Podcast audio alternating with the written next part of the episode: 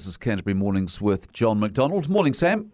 Oh, hi, John. It's uh, Councillor Sam MacDonald. How's it going? Oh, good day, Sam. Really well. Really well. Oh, oh, good, good. Look, hey, I just wanted to touch base. I sort of listened to the Mayor's interview, and while I don't like having public arguments, um, was sort of alarmed, I guess, that people may be left with the impression uh, that actually this is a purely political uh, sort of approach we've taken this week. Uh, I am genuinely worried about these water reforms and the fact that the Minister refuses to uh, let us know whether mandation will occur uh, should be a real concern for everybody in Christchurch. So, you know, to be frank, I'm not going to sit back quietly uh, and not do anything about this. It is really, really alarming. So, so the mayor says you're playing politics when you should be playing in the tent. What's your response to that? Um, well, if you're in the tent, uh, then actually, you know, you would work in a genuine partnership. The minister has not allowed us uh, to opt out of these reforms. She will not confirm if mandation will occur. So, look, I mean, it's all very well to be nice and pleasant about everything, um, but ultimately, you know, we're professional representatives as well, like the ministers are, like members of parliament are, and you know, I won't apologise for standing up for uh, my community and the people of Christchurch. So sometimes, you know, you have to break a few eggs to make an omelette. Uh, actually, this is one of those occasions. Can I just check with you when you talk about mandation? What are you talking about there? Uh, so the ability for us to opt out or not. So from the very beginning of these reforms, uh, when we signed up and had the $40 million payment to increase our or improve our infrastructure, uh, the good faith approach was that if these reforms didn't work for us, then we could opt out and revert to, to what we had. Uh, what has been really telling of late is that the minister will not now guarantee that we have the ability to opt out uh, later this year.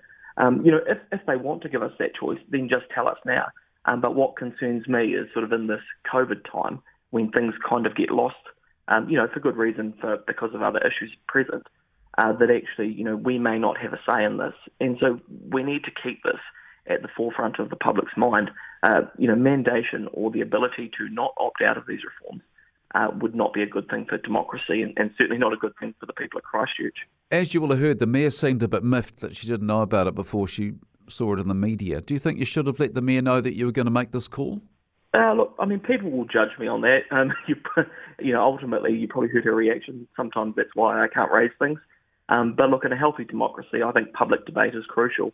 And the moment we don't have public debate, I think it should be really alarming for everyone. So, um, look, I'll probably be in the naughty corner for a while, um, as a few others will be. You know, Aaron Keown, James Gough, Phil Mauger, and Catherine Chu. Um, but ultimately, you know, we're there to do our job. And, you know, quite frankly, the minister's answers in Parliament last week, uh, which is where this is sparked from, um, you know, do cause real concern. Uh, she effectively said uh, that the councils had withheld information from residents. Um, but what we know is that actually the information hasn't been provided from the government. Uh, they've spent millions of dollars on PR um, advertisements. You will have seen them on TV where there's sludge coming out of the taps yep. and the like. Yep. Um, but, you know, the crucial information on our stormwater, on our debt challenges, the representation, or even basic things like the cost increases per annum uh, in these entities haven't been provided or answered. Um, so, you know, look, I, there's a political element to everything. Like I said, we're political people in the sense that we're elected by our communities. Um, but, you know, I'd be really alarmed if, if I couldn't express an opinion. When you say sometimes you can't raise things with the mayor, what do you mean by that? Um, look, I think we, we do have differing views. Lianne's been in politics a long time. I think she actually went into Parliament the year I was born, of all, of all time. So she knows this stuff really, really well. Uh, and actually, you know, as, as, much as we have disagreements, uh, on the whole, we get get along. Um, but, you know, certainly from my point of view, we're a minority on council, uh, and sometimes have to raise these things publicly. So, um, look, it's no great secret. She's obviously, uh, you know, been a, a Labor member of Parliament, and so there are some things that you know uh, may not get through, uh, I guess, the organisation when you do raise them. And so I, I tend to, uh, when we have to, raise things publicly. And where do you see the council going in terms of its membership of local government New Zealand? Because Timaru's taken a pretty brave stand, hasn't it?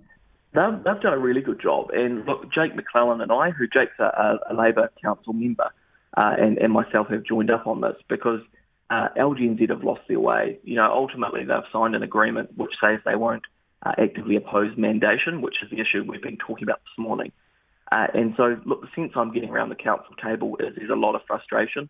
Uh, and, uh, you know, obviously listening to the Mayor's comments this morning, she may not be overly supportive of it. Um, but on the whole, I, would say we'd have a majority that will, will look to, to get us removed from that. All right. Can I just ask one question, Sam? We, so people listening, they've heard the Mayor say something, and then they've heard another councillor ring in to, you know, take exception to that. What confidence does that give, or should that give to people, that the council is operating in a robust manner or a dysfunctional manner? I think it should give 100% confidence that we're operating in a democracy in a robust manner. And what you wouldn't want is only one person to share a view around the council table.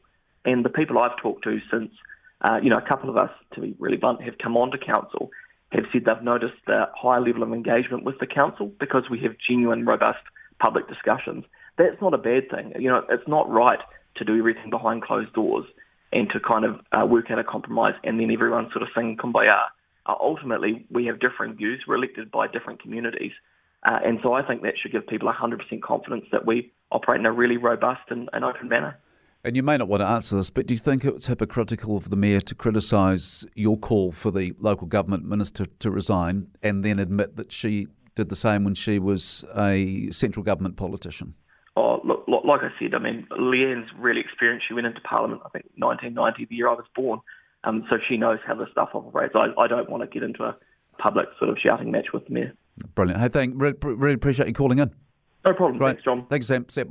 That is uh, Christchurch City Councillor Sam MacDonald responding to Christchurch Mayor Lianne Dalziel's concerns about him and uh, four of his colleagues making that call for the local government minister to resign.